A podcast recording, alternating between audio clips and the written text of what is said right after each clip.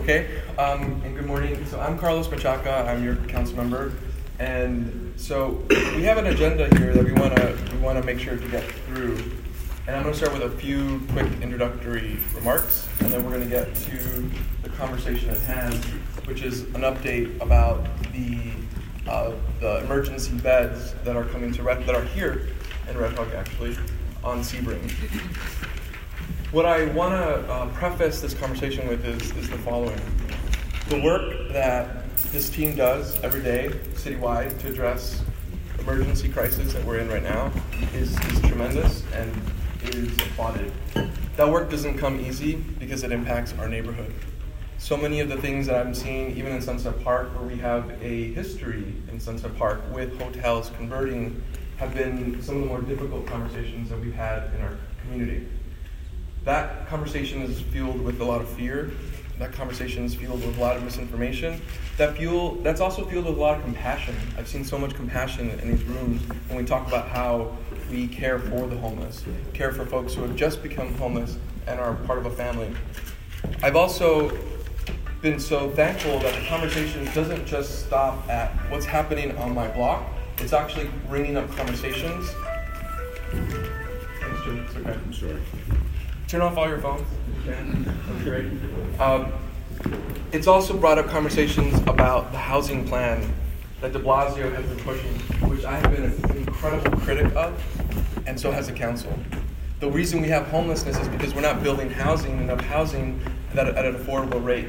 His MIH plan does not get to the point where we can actually shift homeless families into homes. We are working on legislation right now in the City Council with a really bold move to do mandatory inclusionary housing for the homeless at 50, 15% set aside. Now, we're getting met with a lot of uh, opposition from the mayor's office. I think one of the key persons that is in opposition is Alicia Glen.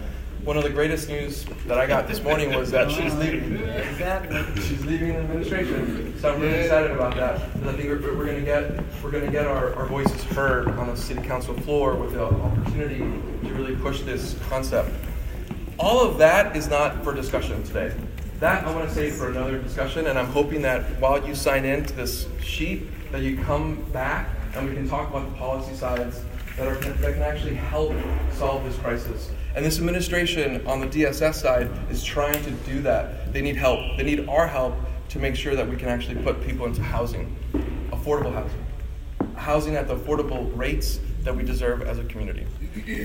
What is in bounds for conversation today is to get all the information we can from this administration about the shelter that's here today. Now, I'm going to be using words that are probably not the right words, and so they're going to correct us. They're going to say this is this, this is that. But here's the ultimate thing Red Hook has a history of caring for its neighbors. And just like the Bible verse talks about, give graciously to the poor man and you lend to the Lord, the Lord will return for the good deeds. That's the, that's the golden rule here in Red Hook. That's what we do. We've been doing forever. That's what defines us as a community because we're small. I told him that we couldn't keep this meeting small. That, that was the that was the trying to trying to negotiate this. Um, but what I did demand was that we have a conversation because you're invited to a place that cares, and that's why they're here. And so I want to thank you for, for doing that. This is going to be uncomfortable, but I want to thank you for your time, and I hope to see you continue continuously as we continue this conversation. The last thing I want to say is that we're going to have a next steps conversation, and in that conversation, I want to, and I don't know how much time we're going to have at that point, but to engage the administration on a request that they're making of every community board, of every council, which is to create a plan for a permanent shelter in the Red Hook that has the wraparound resources that we are demanding, that we're not seeing in Sunset Park at the hotels, because the community is saying there's not enough services. A permanent shelter would get us there. That's a hard conversation for any neighborhood. But I think Red can do that. I think Sunset Park can do that. In fact, I think Sunset Park is actually moving in that direction right now. With that said, I'm going to hand it over.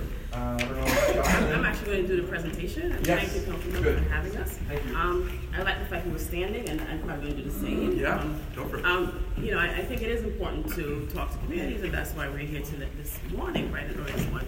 I don't know how many of you saw the news on Tuesday night or Wednesday morning when we went out to uh, neighborhood in Queens, College Point, to talk about a shelter um, that was opening in their community. Um, understanding you all, talk about the history, but I'm, I'm putting this up front because I think it's important to recognize that people who are experiencing homelessness deserve some respect. I grew up doubled up, and by the grace of God, I didn't end up in shelter, right? I'm an immigrant. I was in Redwood many, many years ago, 1992 to 94, working here as a social worker. Um, I know what the, the neighborhood was then, right? And when I was a younger person, coming here at 12 years old, I lived with three aunts and about 14 people in an apartment because we didn't go to shelter, right? We hard. And I was able to make it out. Some of my folks didn't, they're in prison and whatnot. But those who are experiencing homelessness, I said, could, uh, just one paycheck away from, most of us in this room. And the neighborhood that we were in, College Point, came with such venom and vitriol at the staff. They were very outwardly racist to us and outwardly demeaning to the folks that we serve every single day. And I've been at the Department of Homeless Services for almost 15 years. And I do that work because I think it's important that people recognize that folks experiencing homelessness, that they're not favorites, that they don't deserve less, that they're people who have families, and some have fallen in hard times. And in the past administrations, administration, because it was one before this for 12 years, that really came into neighborhoods overnight and didn't give opportunities for people to learn about why we're doing what we're doing. And there was no opportunity to have any kind of conversations because, in fact, they didn't allow us to do that. The mayor at that time didn't want to face community, and this current administration has asked that we do this, and I believe it's the right thing to do.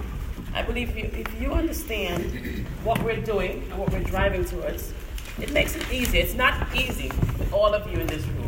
In fact, I've had to take my husband around the neighborhood that I live in to show him facilities that are shelters that he didn't know that are shelters.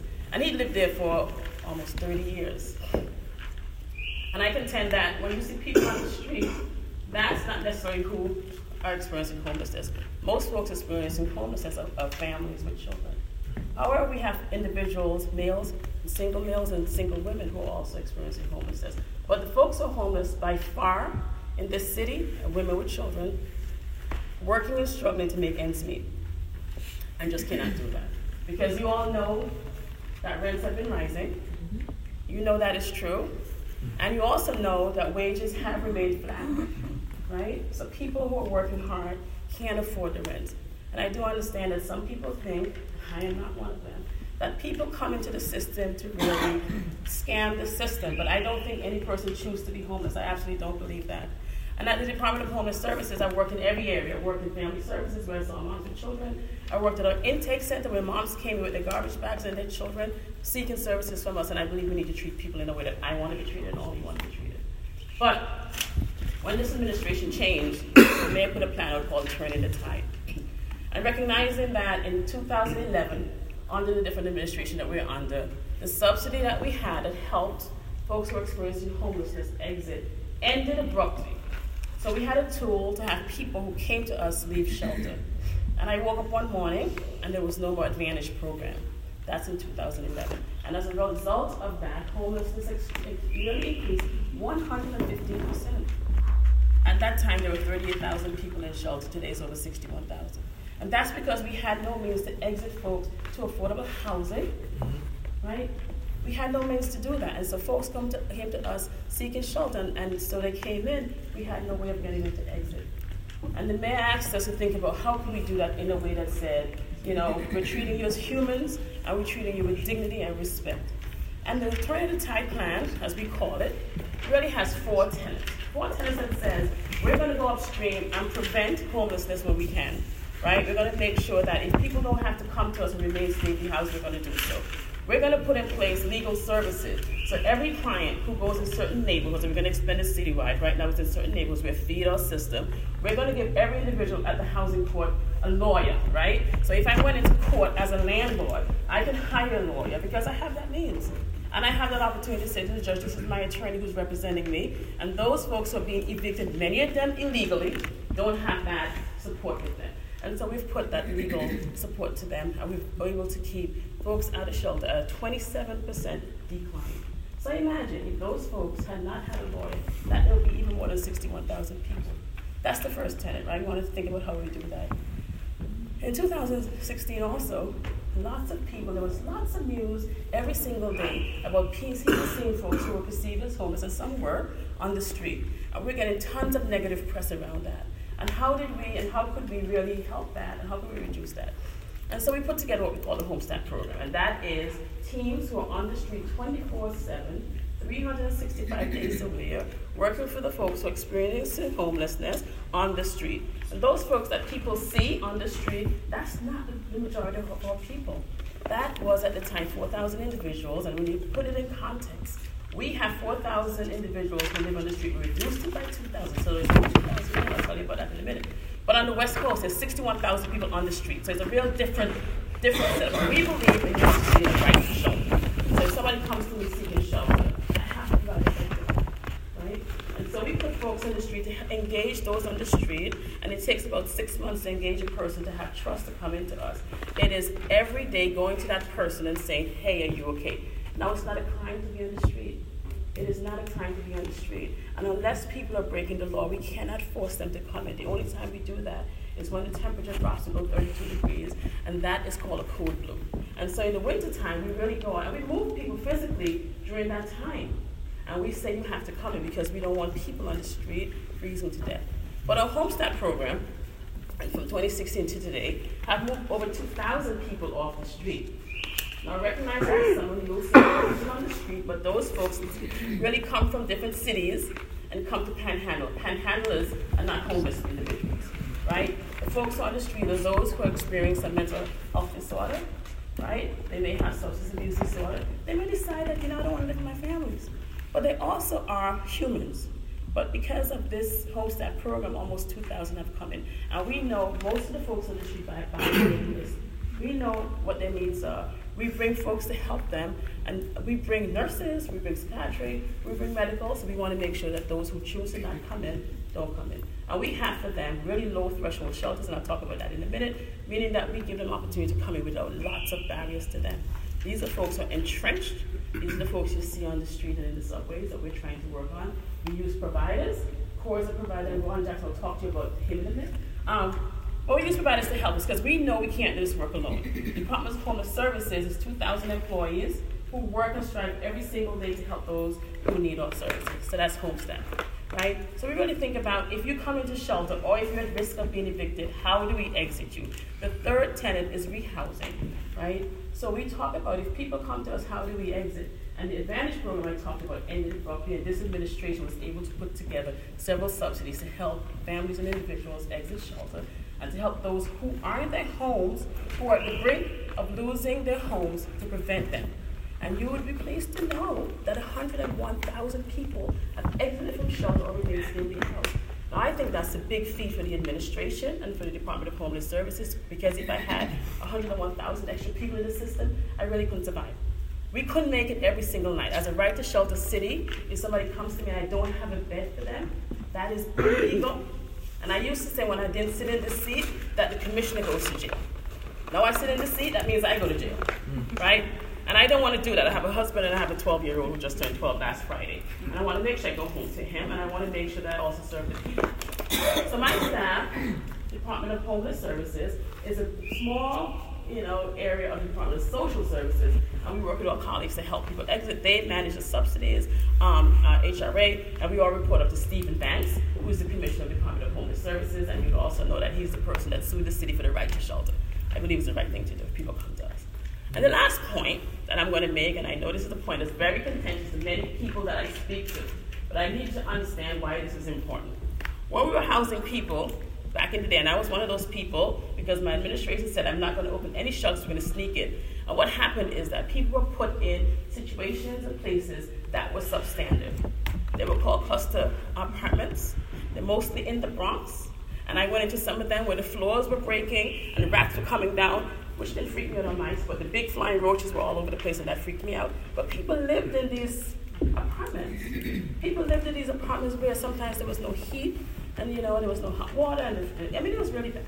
And the administration said we're going to close these over time and we're going to open shelters to really make sure that if I needed to come into shelter, there'd be a place I want to stay. And that's why we've been working to open 90 new smaller borough-based shelters. So if I had to come to shelter from Brooklyn, I didn't have to be placed in Staten Island. So kids remain in their borough of choice or where they live so they could continue school, continue going to medical and not travel all these hours.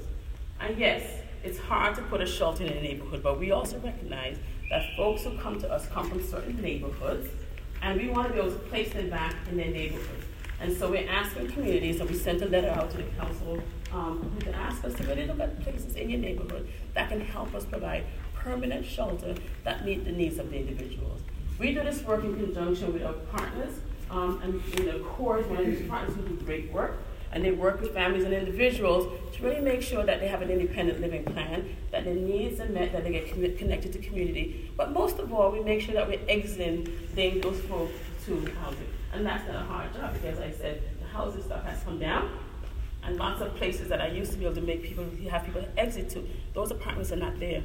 I drive through. I was here. I talked about 1992, mm-hmm. and I'll tell you, I was here when Principal Daly got shot. Mm-hmm. I worked in that school as a social worker. I went to homes in Red Hook, and I remember the mom saying to me as I came in on the bus, "You cannot get on that bus and get off by yourself. I will meet you there because this place is very unsafe. This has come a long way." But many of the neighborhoods that have come a long way have really pushed people out. And so when I was able to have people exit, those places are not there. So it's really a small, and folks who have money also find it hard to find housing. Imagine people who are exiting with a subsidy, how hard it is when when when people who are renting to them say, I don't want a subsidy, I don't want a person who's exit, who's coming from homelessness, and what that says to people. And to that, DSS, Department of Social Services, has really created a unit to help with source of income discrimination because if I have a subsidy, I should not be told I don't want you.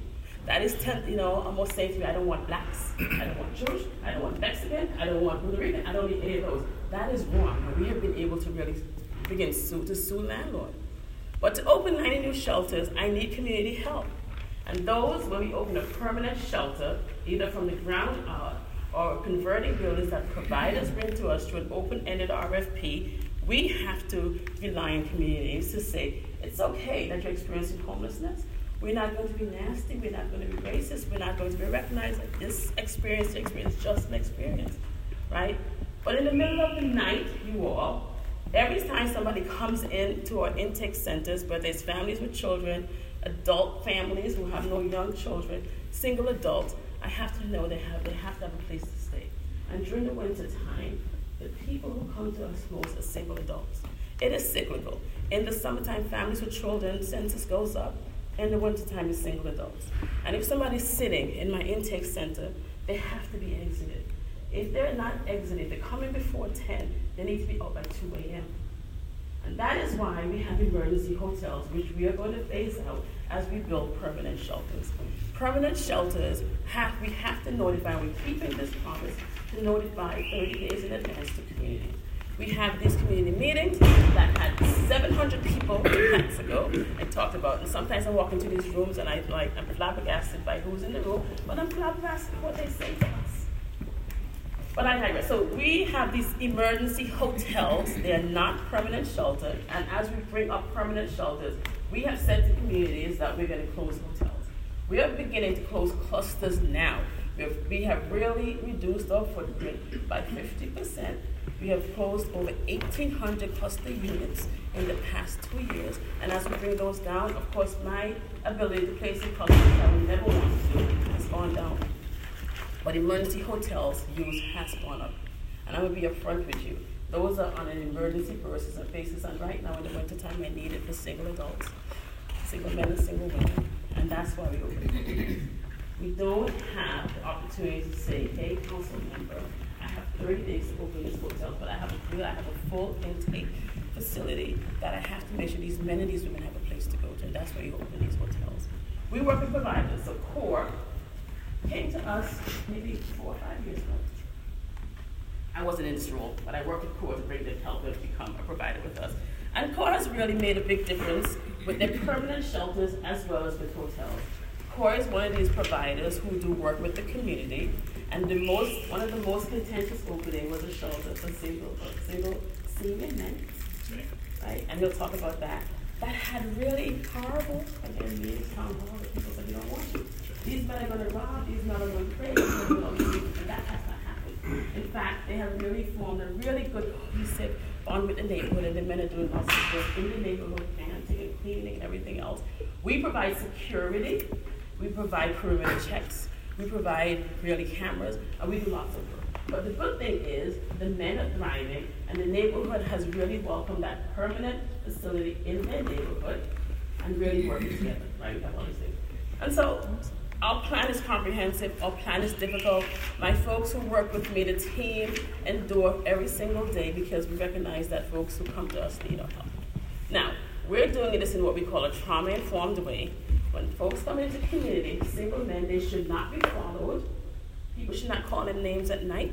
People should not take pictures of them and post on Facebook, and that's what we're facing in certain neighborhoods. And I'm appealing to you all to really work with us. And I understand it is difficult. I understand that because my own husband, and I've been there for 15 years, talks about people who are experiencing homelessness in a way that I didn't think is correct. Now he worked, he retired, thank God. He worked at Verizon, which is, you know, nothing to do with social services. And here he has a wife who is a social worker by training and by choice, who believes that every person deserves to be treated well. And he had this idea that people could just go find apartments, they could just get off the street. And I had to point out to him and help him understand that thank God he's come a long way. And I'm hoping that after this conversation that you take some incremental steps to actually come a long way with us.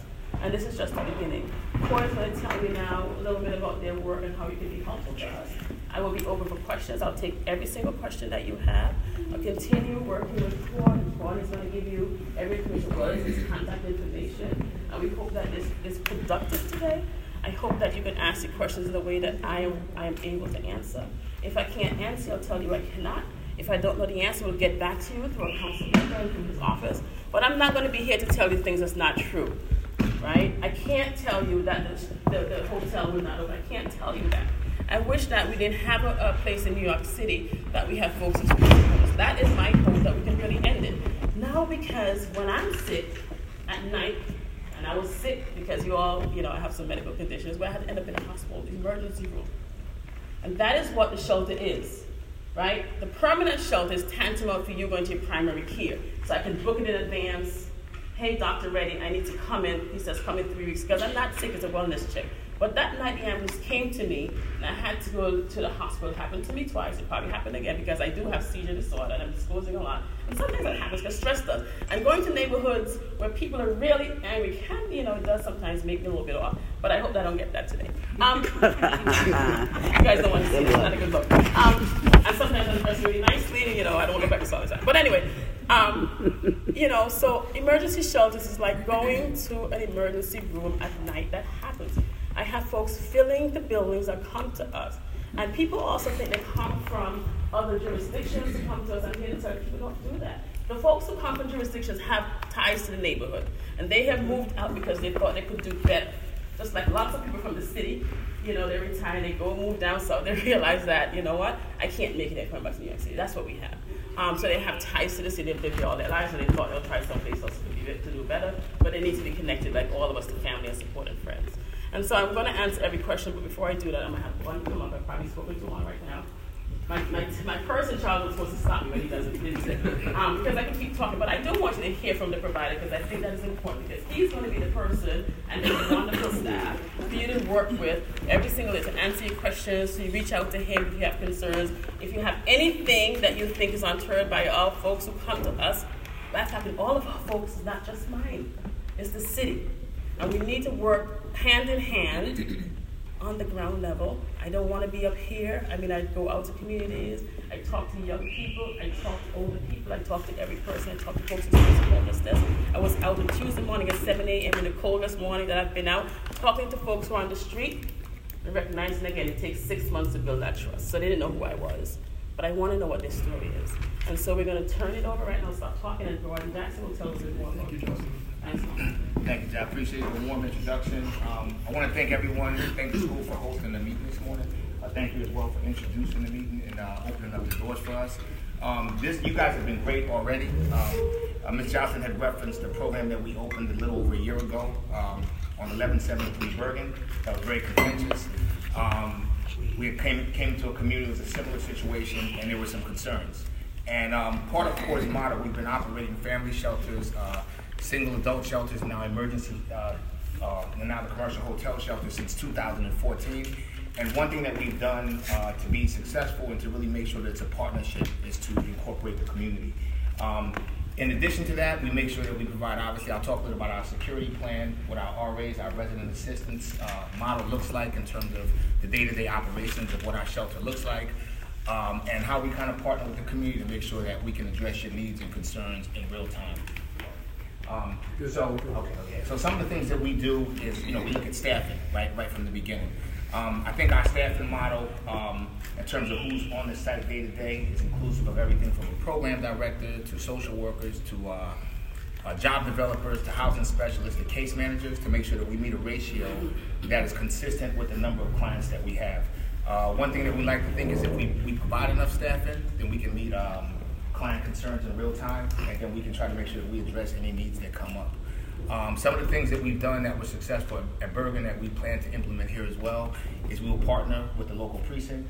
Um, in that case, it was the 77th precinct. Here, I believe it's the 76th precinct. We'll partner with the neighborhood coordinating officers. We want to get to know who they are so that when they come and interface with our clients, we can have real-time dialogue about concerns. We also want to hear about successes. It's not always bad things that happen with clients. Sometimes, um, you know, clients do things that are really good, and we want to know about that too. Um, we will partner with any faith-based organizations in the area. We want to know where the churches are. We want to know where the synagogues are, where the mosques are. Anyone that we can uh, reach out to for some additional support to help transition our clients. We want to, have, you know, we want to be part of that dialogue and that conversation. Um, other things that we have done that work out very well, I think you'll see. Uh, the security team that we bring in we staff with about seven guards per shift, in addition to resident assistants who are also on, on, uh, on shift with them. Uh, and we'll do perimeter roles. We'll do one to two block perimeter roles to make sure that our clients are, are um, engaged in the community and acting as every other citizen in the community. Our expectation is that clients will come and go, um, they will be employed, they will work, and we will work uh, with the subsidies that we have through the city to exit them from shelter as quickly as possible. Um, our goal is to bring clients in, to assess them, um, to get them kind of geared up and, and, teamed up for what they need to exit shelter and to get them back into the community as quickly as possible, living independently uh, through the subsidies that are available.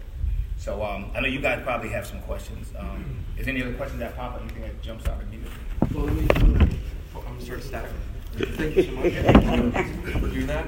And sure. Um, thank you for that presentation. Uh, and I think there's a lot of questions about the shelter, so I'm going to take questions about the shelter uh, and anything relating to, to the contract. Uh, if you could, I'll ask the first question. When was the first night? Uh, and I will say that we got we got a like a 24, 30 hour. Uh, us and the and the community board. I think those are the two calls you made. Um, no, they called us also. Okay, and the assembly member. Anyone else got called? Could you say that again? Twenty-four? It would have been all the elected officials plus the community board. All the ele- all the elected officials and the community board got called uh, 24 hours in advance of the opening. Can you walk us through the ramp up wow. first of uh, the the time, the timeline? Could I just I can speak to that. Yeah, um, please. I talked about the winter and as folks come in. So as I as we're placing people during the day and at night, we realized um, that we're going to run out of beds. If you run out of beds, I can tell you, running out of beds is something that cannot happen because of the right to shelter. So for us, we're really monitoring where folks are coming and what the capacity is, right? And so if people are coming in on that weekend, on that Thursday or Friday night or whatever day it is, I have to have the cushions so folks can go there. Sometimes we're able to say, I don't need it. But as winter is very, very cold, then we need it right? And I have people who work in what we call our vacancy control, looking at the numbers and saying, this is a projection. You're going to run out on this date. I cannot run out of beds. And so with our IGA partners, we say, you really need, we're going to have to go in. And we're really looking at it because we don't want to go in if we don't have to go in, right? That's how an emergency hotel happens, right? So council member, I know you're talking about this is a shelter in this room. This is an emergency hotel. Part of our plan is that we're going to have permanent shelters and that we're going to close hotels, right? So that plan is as we bring shelters up, and the harder that is for us to bring shelters up, and it's a fight every time we bring shelters up because it's delayed and delayed and delayed. We just won a litigation in 58th Street in, in the west part of Manhattan, I suppose, um, and we were taken to court. And we were to open that men's shelter, employable men's shelter, to have those units. That did not happen. We won two nights ago, and we were stopped from moving on until the court says it's okay. Litigation always happens in court, right? Um, and we win Right. because it's a right, so we're not doing anything wrong. But we have to go to court, and that delays permanent shelters from opening. Every community has really pushed back because they don't want it. And as that delays the opening, We have to use yeah, emergency. we have to capacity. permit emergency capacity. So as, as the, the openings are delayed, and I have people in shelter, we try to give, we give it twenty-four hour notice, a permanent shelter, we're committing to thirty day notice. Can you walk us through the ramp up? When the first, the, the, the first and then the ma- maximum capacity? so we can get a Yes, sense so of Andy can numbers? get that. Yeah, so the first clients uh, arrived at the facility Friday evening. Um, we, uh, we met with our new staff, we met with staff, we pulled some staff from existing sites to come over who were experienced to know the population. Um, I just walked, I was at the site again this morning, I walked over, I kinda wanted to get the feel for how close the school was to the site so we'd have a better understanding of what some of the perimeter concerns were. Um, so clients came in, uh, they were assigned their beds, uh, they were given their case manager, um, the name of their case manager, and then the intake process started immediately when clients come in. So we begin the assessment from the minute the client walks in the door. How many, how How many many total? the first night? Uh, the So- first, yep. Can I just jump in and just clarify one thing, y'all? Um, when, when folks come to our intake site on the single adult side, they're placed into an intake, into an assessment center where the Department of Homeless Services are doing an assessment if they're employed or employable. So from our intake center, they go first go to assessment, and that is for the single adult men, 30th Street and Bed Atlantic, Bedford Atlantic in Brooklyn. And once we assess that they're employable, we're transferring those folks to employable shelters, right? And then, so the folks from assessment who are employable then get transferred, and then we move to our assessment center. So we know that one shop is getting folks who meet that criteria of employed and employable because an intake would be in that new bag. So Right? this So is there's a a single, single male, Single adult males who are employed or employable, and that's gonna be the population at It this is. institution. and then the maximum, uh, capacity? Hundred and fifty-two beds maximum. 152 beds maximum. Started on Friday night, and are we at maximum right now? No, uh, right now we have uh, 30 clients in the, in the building. Okay. So we have 30. So we've already begun to, clients are already working, some clients are already going to work, some clients are already, we're getting schedules to make sure that the time that they come back is consistent with the curfew, and just kind of making sure that we can account for income so we can try to see who's eligible for Could, could, could you just repeat the, the who and how many, like just the facts of? Yes, the in first- fact, my the team is putting word here. notes together, so we want to send that out to folks. But uh, really quick, uh, this is a men's shelter, uh, employed or employable, with a maximum capacity of 151 seats. 152. 152. We're listening. That's great. 152, uh, and there are 30 clients right now. And this is the address of Sebring. Uh, this is the hotel. of Yes, Sebring. 17 The lo- Sebring. 17. 17 Sebring. Okay, I'm gonna ask you to cooperate with me. We're gonna go one. Did you have a question, Jerry? Yes. One, uh, Karen, Jerry, and then Karen again.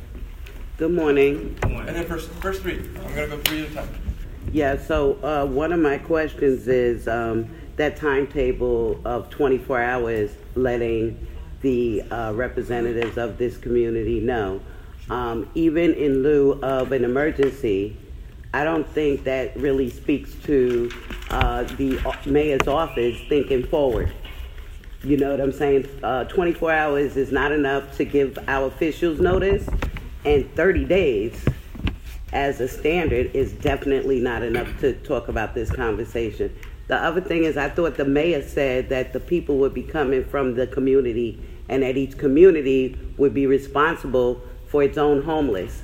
We'd like to see how that criteria works and how you're assessing who's employable and unemployable. Because a lot of times people from public housing are vetted as unemployable when they are employable. So I don't know what your standard is for employability, and that will be an issue as well.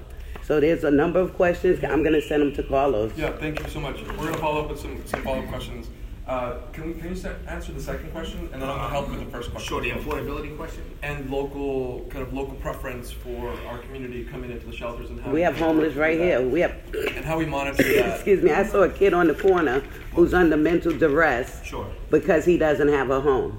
And if I- we're going to house people, we want to house people from this community that we're familiar with, that we know their circumstances, because this community is organized. That's right. I think I can answer the second part. And I'll about answer the first. right? Sure, about employability. Yeah. Uh, Ms. Brown, right? you'll, you'll, No, No, I'm Cameron Blondell, Okay, Broughton, Mr. coming up, that's she's coming up. All right, um, so just in terms of employability, uh, one thing we do is we'll do an assessment, um, to support what has already been, been done on DHS intake regarding employability, right? We'll partner with, uh, Workforce One at Nine Bond Street. Um, we'll reach out to find out what hiring campaigns are going on. We'll, we'll try to gauge what a, a client's education level was, what their proficiency is in terms of what type of employment we can match them with. Um, part of what we do, it just core as a model, it's, it's not unlike us to hire clients ourselves, right? Uh, depending on what, what respective facility we can place them in. Uh, I think we spoke about this briefly, so pardon me with the confusion with the two Karens. Um, we employ from the communities that we operate in. I know the conversation that we had yesterday was um, we have if there's some vacancies available. For example, the young man that you mentioned, if he's a good fit, that's somebody that specifically we'd like to bring in and say, look, is this a person that we can bring in to hire, right? Because we know that He needs we- a home. well, okay, let's start with employability first, right? Because one thing we know for certain is that if, if clients and folks are working, they can afford to have a place to live, right? That's pretty much what we know for certain. And we look at the income and we look at what portion of income can be saved uh, to help support having viable housing. So in the case of this young man, I don't want to talk too much personal about him. We can talk offline. Yeah, Can I just give a big picture of the person that you see in the street? Um, So I talked about the HOME-STAT program, and so if you can see people on the street, call three one one, and our teams will come out and and try to engage them to come in. I recognize that most people, if you're on the street, it, you know, takes a while for them to come in. especially black boys, because Exactly, they weren't boys. treated correctly right. when they were coming to the right. shelters in the past. They so- were the ones who were punitively um, punished, whether it was them or not. And so that created a stigmatism and a barrier for the kids that I am concerned with. So I'm me- concerned yeah. with the kids from this neighborhood who don't have a place to live. So let me talk about the first thing, the stigmatization, right? So we are working on. So what happens, right? So I believe, and Lori believes, and Gordon, and I know Annabelle believes, and er, that we should not, we should not, because somebody's coming in shelter, you know, really arrest people, right? And we're working with the criminal justice system, so people who come to us are not arrested. I believe that lots of folks in our system are arrested for low-level crimes that they should not be arrested for. And so we're doing a pilot to stop that, right? Remember, the, remember this is the new administration, right? Not this is second term. But there's a history. I'm going to join you and tell you that's true. And we're talking very publicly about that because I don't want black boys, because I have one, that doesn't happen. I have a, a young cousin who's in jail right now, the stuff that he shouldn't be in jail for. So I, I, you know, I know exactly what you're talking about. I'm not telling you you anything, Karen, that you don't know. But part of folks who are on the street, what we want to do is to try to engage them to come in. Now, if young people or old people or people my age are on the street and don't want to come into a traditional shelter because they're afraid of Bellevue, right? That's where they come in for single men. And we're working to change that perception, right? We're changing that perception that people are experiencing homelessness need to be treated in a way as criminals. They're not, right? And when they're in, in Bellevue, I don't want people to be mistreated in the shelter. That is, I've been there for a year and a half in this seat. But I've been there for 14 years. It'll be my 15th year in June. And I don't want people to treat our folks like that. I don't want our folks arrested. And we're trying to change that trend. NYPD is providing management to us. We're working with NYPD because they have some different mindsets, right? And so we're working to look at how do they do work with us rather than going straight to arrest. That should not happen. And I'm saying that very publicly. I'm just going to pause really quick and see if we can focus on a component of local So the local people, right? Yeah, So preference. right now in this district, Laurie, correct me if I'm wrong, we have people right now in in, in hotels and shelters. More people, uh, less people in than from, right? Less people in shelters throughout the system. Less in, in this than In, in, the, in District this- 38 this- or in Right, what district is it? CB6. I don't have it broken down by, right, we have it by communities. But what we're doing is, as folks come in from this neighborhood or any other neighborhood, and our first preference is those folks who come from the neighborhoods we're going into, we place them in those, right? So there's 30 people, I can't tell you the percentage of this neighborhood right now, we can look at that. But we're looking at folks who have, and we're asking people, some people don't want to come back to their neighborhoods. Mm-hmm. Some people don't because they may have some other issues happening. So the Department of Homeless Service, we're committed to doing that. Right, so those nice when I'm transferring and knowing that, that but I'm, my, my commitment is to get to get people from neighborhoods into neighborhoods, and that may not necessarily happen because of avai- availability. So just a couple of points of clarification. If an individual comes into intake and this was their last known address, they will be assessed for verification of that, and they will be offered an opportunity to return to a shelter if there is one in their particular neighborhood and they want to return. Excuse me. However, if we have a facility in a community and everyone who is from the community that is homeless doesn't want to return to the community because we have a mandate to meet our capacity needs, we cannot hold beds to only have them for someone from the community. We must fill those beds with other individuals who need to be placed. So I think the priority and the preference under the borough-based plan is always to identify people from communities, give them the opportunity to return to those communities as much as possible. We still have to meet our capacity needs, and then the other layer to, layer to that is if there's a domestic violence situation or other situation that precludes a person from returning to a particular zip code or area, those individuals automatically are ruled out from their home communities for that reason. And one of the number one drivers in our system is domestic violence. So there are a bunch of factors and variables that have to be considered in terms of how we place people from community back in community. But I think the point that Joslyn is trying to make and to underscore that is that the mayor's plan preference is to do that as much as possible whenever we can do that. Thank you for that. And so what I'm going to do is, it, it's 15 till, till 10. Uh, we said that we were going to end at 10. Can we move it to 10, 10? Will everybody stay here for another 10 minutes after? Is that okay? Just, Great. No- just ten, ten, because I have to get back to 10 the 10, yeah, I, I promise. 10 10, we're going to stop the meeting and we're going to continue the conversation. So uh, I want questions to be asked.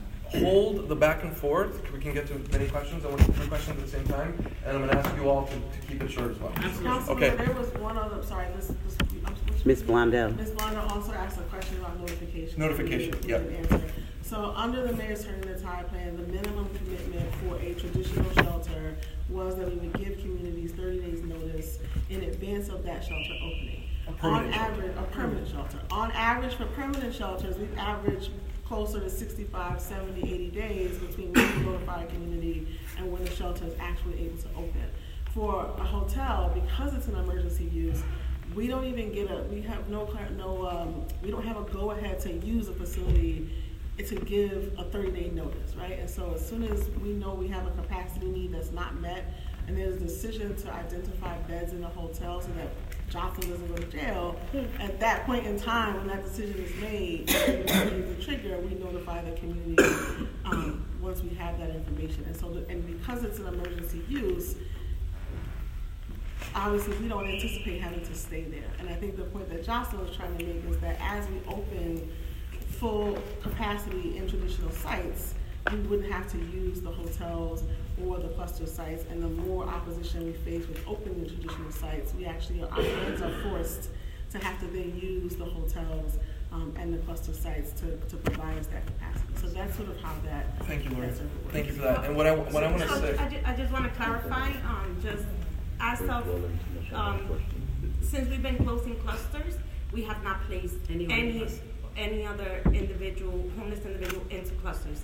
Clusters are Yeah, not those are being being used. phased Yeah, out. those are So we being are phased actually out. phasing out the Yeah. clusters. The next round will be to phase out the hotel hotel. use. But, but in order to do it, we have to be able to bring on the capacity in the traditional shelters. Great, and so we're we're gonna bring, we're gonna come back to that at the end. That'll be my final comment. What I will say is that this has been, this is not my first shelter in this district. This is not their first, and you could tell this is a very difficult component of it. The, the nature of the beast is what we just explained. What I'm working on right now, because of what just happened, is legislation that actually forces them to do this, not because of their agreement, but because by law, I want them to come into communities and have the expectation to come to communities. It's happening here in Red Hook, but I just told my ancestor I'm working on the legislation that we're going to force a whatever X negotiated hours after a, an emergency shelter, they do this. This was a really tricky. We, tripped along the way to get to this day this morning, and people are already walking in feeling like, "What? I wasn't invited." That I want that to change. I want that to be an expectation. So heads up, legislation is coming, Sure, and and so we're going to work can on that. respond to that comment. well, let's- response to that No. No, we're gonna, get, we're gonna No, keep let's moving, do but I wanted to offer that. I want three Questions. questions to be given. I want three questions to be given. Jerry, Karen, one, two, and three. I- Questions. I don't even have three. Uh, maybe Well, a one few. question. Right. Uh, you, you came, you obviously knew and negotiated with the hotel uh, before Friday. Right. So, uh, and you, earlier in your statement, you said you were going to work with the local precinct, the 7-6, and the NCO. Uh, But you haven't done an outreach to them yet. or to the community board. So when are you gonna do that? Um, th- those conversations start, uh, we'll reach out to the precinct, I'll reach out to the precinct, you know, just to be transparent, I'll reach out to the precinct this morning. Uh, we'll start that conversation. Um, part of onboarding a new site is just kind of getting adjusted to being in a new location and getting to know the clients and kind of who's present, but I think that starts right now. My that's part of comment to that is, if you know you're going into a precinct, please Absolutely. make it a little sooner than, don't wait till you're there. Right. So, so uh, Jerry's from the community board, and Mike is the district manager. Do you have a comment or question? Well, to that point, um, I would like, I didn't hear about this until until Carlos, uh, was being on that.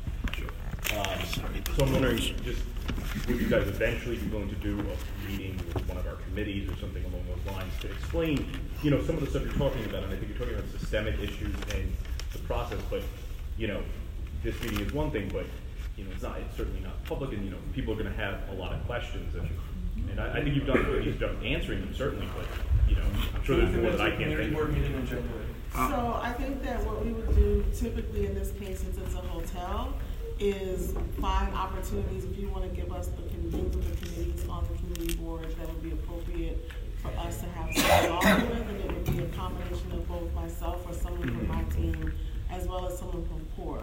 And so we're happy to find ways to come to community meetings. What I, the point I wanted to make earlier is that this was tricky because it was called on at the last minute, and we don't traditionally do large community meetings for an emergency use because the expectation is that we don't intend to stay there. And so we can get into a debate about how long we end up using an emergency site. And that debate's So gonna be legislation. Uh, so thank you, thank you Can for I, that. can I, just- just one response to that, I would say that letting people know that it wouldn't be there for that long might actually help in some ways, you know, that- that Right. being at the community and telling them that, they might, So thanks for the merits on that. We're gonna push for it. I don't, I, I don't think that that was a no, but that wasn't a complete Yeah, yes. no, And we're gonna work with No, them it's to not a figure no, out. it's a, let's talk to me after and we'll Sorry. figure out. And we'll figure out a way that works for and how we can everybody. engage with the community board. We, we Thank are you. committed under the plans. Thank you, Laura. Thank you so much. Okay. Glad you're doing legislation, because that was gonna be my first question of Cool. what are you gonna do? Because I think that if hotels, when they, What are we gonna do? Well, you're the councilman, right? Act- Absolutely, but I'm representing everybody here. I wish I So, could. and I need your support. This is not about No, me, this is about us. But I agree with you. I agree that you should do legislation, because when hotels come in, and they come across the community board and there's legislation, it could be slated that if you ever decide to change it, you've gotta come see us. Yep, I So got- I that agree. protects the community. I'm glad we're on the same page and that you 100%. support it. The second thing is, um, the twenty-four hour notice, and I know this keeps going over and over, but we've got X amount of shelters in Sunset Park. Yes. And it's always, last year, I got an email, Christmas Eve. Guess what, tomorrow we're moving in. So I understand that it's emergency, but when you talk to the community, nobody believes that no one knows anything Exactly. just the night before. Yep. That's the problem that we have, because we have to walk amongst people. We have to take the phone calls, we have to, you know, disseminate the emails, and people are angry. And I think that, not to say you guys are not doing a, a, a good job, because your job is your job. We all know there's homeless people, everyone's compassionate about it, but this notice, it's gotta be kicked up a, a huge level, because no one believes that the night before, Right. that's when everybody finds out. Because where do you get the clients from? How is that assessed? Nobody believes that. I don't, because when I got last year, Christmas Eve, and people started calling from community, like, what's that down the block or whatever? There's no way of explaining it away. Yeah, thank you, Karen. And introduce yourself as well. Hi, um, my name is Blanca Rivera, and I, I work in the community. I also live in the community. And my concern is what they were saying, the fact that no one knew. I live here and I work here. I found out yesterday at 4:30. Um, I went out into the community. I spoke to a lot of people, and they had no idea that this was happening. My concern is that uh, less than two months ago, we were at the school until seven o'clock at night, until Jennifer from Carlos Menchaca's office came because we had a family who was homeless, and she was given the runaround at PATH, being a family here. Um, she was told, oh, well, we're going to put you in a hotel until we send you to Honduras. And first of all, that was easy for them to say, so of course, Carlos Menchaca's office stepped in, and they took her to PATH. She's in a shelter. Here's the problem.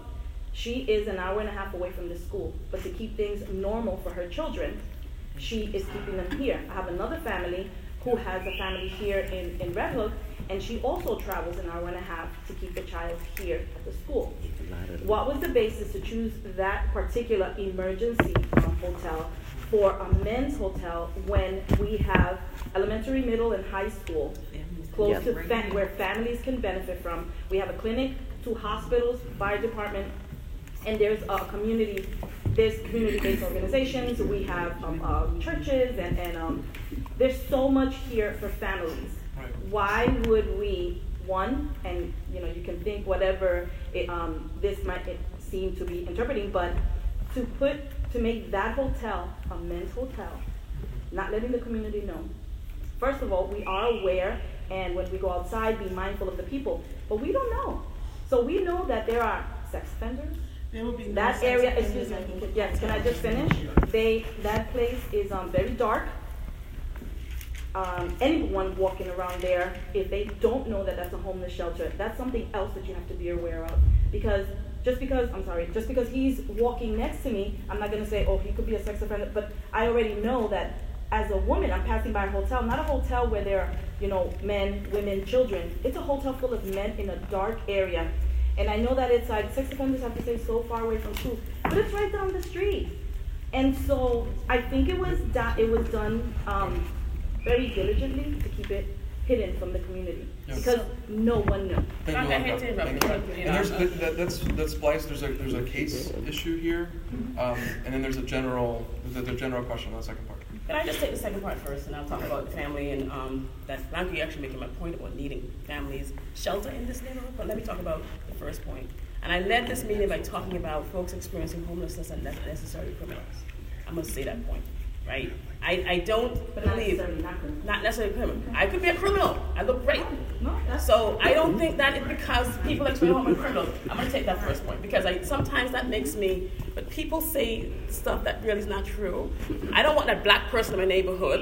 I don't want to right. So that's I want to make that point. But, But, that has you're making to my point for me, that has Blanca, nothing about. to do with one thing or another. What Yeah. I'm saying is that I- I- I hear your point. I hear your point. Where there are so many schools, and it was so I hear your point. it doesn't feel like it was thought through. Like, well, this is a community where we can move this family shelter that's all the way wherever, and there are no elementary schools, So and Blanca, from here. so I, I think there's, there's, there's There's two, two two things. questions. So I, I the, you know, like Laurie said, Laurie said we're not placing sex offenders in this facility. That's a hotel. First thing. The second thing is we want to open family shelters in this neighborhood because that same family could be placed in a family shelter in this neighborhood. We're trying to right size the system where traditionally we don't have space in every single neighborhood, and we believe every neighborhood should have a permanent shelter. So that family, like I talked about, wouldn't have to go an hour and a half to school. If she's homeless, she should be in the neighborhood where she comes from, where her kid can continue to school without an hour and a half. That's the point I was making earlier. But the second thing is for all of you to know, folks who come to PATH, if I took every person there, we there's an eligibility process on the Families with Children side. Lots of people don't know that. I ran intake. Lots of people come to me that is having problems with their family at home. There's a big fight. They end up at my door. And we have social workers who mediate with families. We look at are there diversion options for people. We do, right? Not every individual and family comes to me. They may need some temporary shelter, and I cannot tell you that every person who comes to me is going to get, for, you know, a, a unit forever. So that's the first thing. But if we had family shelters in this neighborhood, that would be helpful to me. But I don't. And just to add to that, just to be clear, uh, hotel use is not as most appropriate for placing families with children. And so we would not, the preference would not be to place a family with children in a hotel to begin with. And so because there's no family with children facility, that may be why the family is still having to travel. A, ho- a hotel is, is preferred to place a single adult population if, if there's an emergency sort of reason. For, for families, we tend to want to have units that are more apartment-like style, so they can continue to cook for their family, sit together as a family, and feel like they're still in an apartment versus a hotel room that just has a bathroom and no cooking facilities.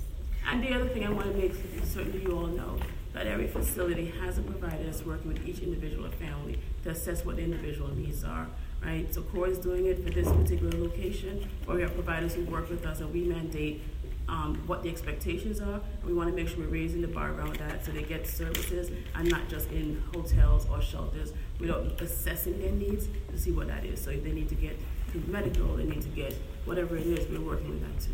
Okay, the next three questions, I want you to ask the questions one at a time. Short questions, and then you answer all three of them at the same time.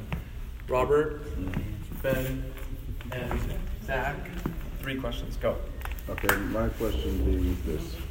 You guys say that this thing has a curfew, right? Correct. So what's the protocol for someone who just can't make it back on time? Are they sent away? Are they sent to? Are they are they bused to another location? Right. What are they? So what's the are they curfew are, are they gonna wander around the community to find some Cur- place Wait, hold to on. sleep? Uh, curfew, what's the curfew protocol, Ben? Is there a min-max time that it stays an emergency situation? Is there intention to turn this into a permanent? And if there is, what's the process for doing that? Okay. Uh, min-max, permanent? Just Go. got comments for us, so just, I'll leave it brief, but. comments. Question? Okay, you have, a- you have a Yeah, comment? comment. Okay, I want a question from you. Yeah, so my question is, there are a lot of community-based organizations already here in Red Hook. Red Hook is a really small community, and I wanna know what is DSS doing to vet the CBOs here in the community so that they are running those facilities? Exactly. Okay, a nonprofit. Okay, great. So let's start with curfew. Curfew, um, so there's a ten PM curfew for clients to return back to shelter. If clients break curfew and they come in at ten oh five or ten ten, we are not gonna turn them back into the community. We're gonna make sure that we vet them. We try to keep clients compliant as close as possible to the curfew time. Um, but what we don't want to happen is a client return to ten fifteen and then they have to go back and be revetted. We won't do that. We will take the client in and we will make sure that they are secured for the, for the night, uh, or we'll reassign them to another site if need be. But our goal is to make sure that we, we do exactly what we are doing, which is making sure that folks are not in the street, right? Because we know if the client comes in, they're fed, we get them into bed, we get them back out to work in the morning, then things will be successful. Some clients, they, you know, not, not, not some, many clients face the same things we do. Clients get off of work, they're coming in late, the train runs late, they come in past curfew, we're gonna get them into bed because we want them back to work the next day so that they can ultimately save enough money to exit. So I think that, is does that address the, That's the curfew. That's the curfew question and how it works. That's, what- that's what I'm saying, but like I said, if they come really late, are you guys going to bust them to another location in case of There's, emergency? al- there's also individuals that, that may be working, that work night shifts. In that case, CORE will, will, will know who those individuals are, will give them a pass, and those individuals will be able to come back and, and show their pass to security, and security will allow them to come into the building. And so, but CORE knows who are those individuals, right, who work past curfew. They, they will know who, who's there. Oh, so these are, these are all working people, they're not gonna be This is an people staying all day long and stuff like that. facility. Right, some, and, and those that are not employed, CORE will make sure to be working with them, right? They, they may, may be going to school, they may be going to, to a job training. CORE is gonna make sure to be working with them to, those individuals, right? If they're going to school or if they're going to a job training, obviously they're not doing it past ten PM unless they're taking nine classes. But again, CORE will know Right. who those individuals are. And no one's getting kicked out. No one Ten, gets ten kicked o'clock in the morning, get out, Absolutely not. and come back here. Okay. Just to make a very quick point, if there is an individual at any of our facilities that poses a, an ongoing issue or concern either for the facility or the provider, we as an agency in conjunction with the provider can talk about ways to transfer them to a more appropriate facility. So if there is someone who is repeatedly not adhering to the rules or the policies and not a good fit for the site, we can work as an agency to to identify another location for that individual. For this site, these, the goal is to have these individuals employed or working towards employment so they can go towards stability. So we are hoping that these are all people who want to be contributing members to your community and who are focused on getting back on track. Like I said, but no one's gonna be like removed and No. like, No. sent Okay, out Robert, we're gonna we're early gonna the pause. We're gonna pause this. Uh, answer the min max and unit shelter process. Is, yeah, is we have five Is minutes. there a minimum maximum time that it stays, has to stay in the emergency hotel status? Uh, that's a question I'll defer over to Ms. Carter. Um, while, while there's an emergency status, we will service them with our model proficiently. We'll make sure that we use all the resources and tools to move folks quickly. But the time frame we're hoping is less than longer, right? That means that we. Understood, but I'm wondering just in the stat, emergency status, is there a minimum or maximum time? In terms of, of keeping the hotel open. As emergency status, yes. Right, so Yep. the hotels in general throughout the city, our plan is to turn the tides to close them beginning twenty, end of twenty twenty-one. So in two weeks is January nineteenth, and as we bring, bring shelters. All on- hotels All hotels. down by Because 2021. the more, more permanent facilities that we get, then we will able to attrit them. Do we know if there's, a- thank you, do we know if there's an intention to turn this site into It a is permanent not, shelter? no, inten- no intention. But to Blanca's point, we might want to start a committee for a permanent shelter for families for our neighborhood, and that's something that's part of next step. And, and Ms. Ortiz, right, asked about how do we get Velasquez. CBOs? Velasquez? Yeah, Velasquez's office. No, you Oh, said Ortiz. oh. yeah. And Velasquez's office. I thought I thought. I thought I did. No, I'm you sorry. got it right. Oh, Melissa Right, Ortiz. because I just met you. Right before the meeting. Sorry, I messed you up. We met. Yes. Yeah. We're just and you alike. matched, So, yes. That's what we twin. Um, CBOs. Yes. CBOs, how do we get local CBOs to get open and to run facilities Right, because There's a for the community open-ended RFP process, right? I see it, um, not moderated. I have an open-ended uh, RFP process where providers, if with a developer, bring, you know, that, that RFP to send it to DHS, DSS, Legal Social, where it is rated. So if we have CBOs, like, we don't go out and search for facilities for a permanent shelter, right? We don't, DHS, DHS, DSS, we don't do that. A private CBO provider will come to us through the open-ended RFP process. And that's year-round, Okay. right? So if there's a CBO that wants to do it in the community and has the space, right, find a developer, we will work with that. They are rated through that process, or Apple's office does that, right? And then if it's awarded, then, then we get to begin working with the CBO committee board. But you're saying that this organization core, which I don't know that has been in Red Hook ever, is running a This hotel is the site. emergency shelter. This is the Right. emergency hotel. So then why does a nonprofit from Red Hook have to have a facility already? No, they don't have a facility. They They have don't to have that facility. They have to Right, they have apply. to They apply. said, you said a So there's two things, right? Either develop or a building that's here. There are hotels that are standard. Those hotels that Core is running right now for us is a hotel. To get a permanent shelter, you have to have a physical space. You have to have a facility. But I'm talking about this, this model. So we have we have contracts with providers right now that perform the service for us. It's, it's the same So model. what There- she's saying be- is, there if you have a, just- a for nonprofit provider in the Redmond community who wants to do, to help operate facilities, that provider should connect with DHS to become someone who we are aware of, and if opportunities are presented for them to bring facilities or to sign up to run a facility, they can work with us to do that. But we don't, we're not familiar with those, what Joslyn is saying is that we don't go out and look for those individuals. They come to us usually with a plan or an idea of what it is they're trying to do. And I, I would add that if you have CBOs that want to come to DHS and learn about that and how do you do that, we're willing to do that. Yes, because Yeah. those So- CBOs have those affiliations So, with so, community residents. so, back in, through Laura and through Okay, council members. so I, I, we're done. I- I Ten just- ten? I I just, can I just make oh. a one last comment, okay? Like, so I'm a community activist and organizer. Like, I was at a meeting last night, hundred and sixty-eight people, homeless people died last year. We were at have- the same as- We had the same place. We have to stop talking about them like they're they. Right. Stop. It has to stop. If everyone in the community, we want to help these people. They are brothers and sisters, aunts and uncles. We have to start talk, stop talking about them as they. Secondly, we have to stop the criminal conversation. It stops.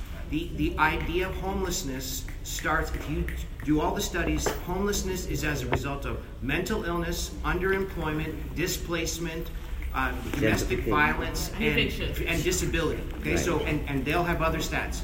So the minute we start to talk about them being criminals, we're doing disservice to homeless people and to our community. It has to stop. It has to stop now. Yeah. If we're gonna be people that care about these, these individuals, because they're aunts and uncles, brothers, sisters, neighbors, that conversation has to stop now. Okay, second, and so just, just quickly, second thing we have to be aware of is we need to then be those who welcome them by saying, we want a shelter in our community, because here's the reality. All homelessness is a social problem. They lack social capacity to, to get help. Now they burn bridges. Some of it is reality, them burning bridges, but it's all all homelessness, all poverty is social.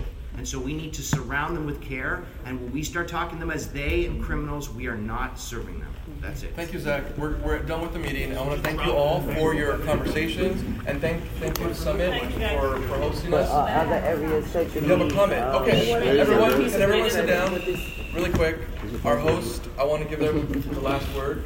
So, um, as the representative of those organizations that work with children, Natasha personally, in my personal ministry is to work with the homeless. However, I serve children, and it's important to know what's happening in the community where I serve children. Right. Because That's there are almost 350 parents who send their kids to me. Yep. And it's important to myself and all of the school people to know that. So while you give the elected officials 24 hours notice, Mhm. that's phenomenal. It's really important that we know because That's we right. have the, the next generation in our hands. And we need to know how to keep them safe. Not because everyone's a criminal, but as far as I'm concerned, when my kids walk out the door, I look at everyone to make sure that they're safe. Good job. Amen to that. And so, uh, with that, I want to thank you, Summit, for very quickly offering your space. I want to thank the incredible team at the administration who's here and, and was, I think, not only open and honest, um, I think willing to come back to Red Hook because this is Red Hook. I think you showed the power of the golden rule of, of helping out our brothers and, and sisters as our neighbors. Thank you so much. We're going to continue this conversation. Make sure that you sign in. My team is going to stay. I actually have to leave. If you have questions that need to be answered, we'll take those questions down, put them in a letter as a follow up for all of you. So I actually want to thank you for hosting us. I mean, I, I am willing and able and, you know, want to talk about what we do, you know, what I do also. Right?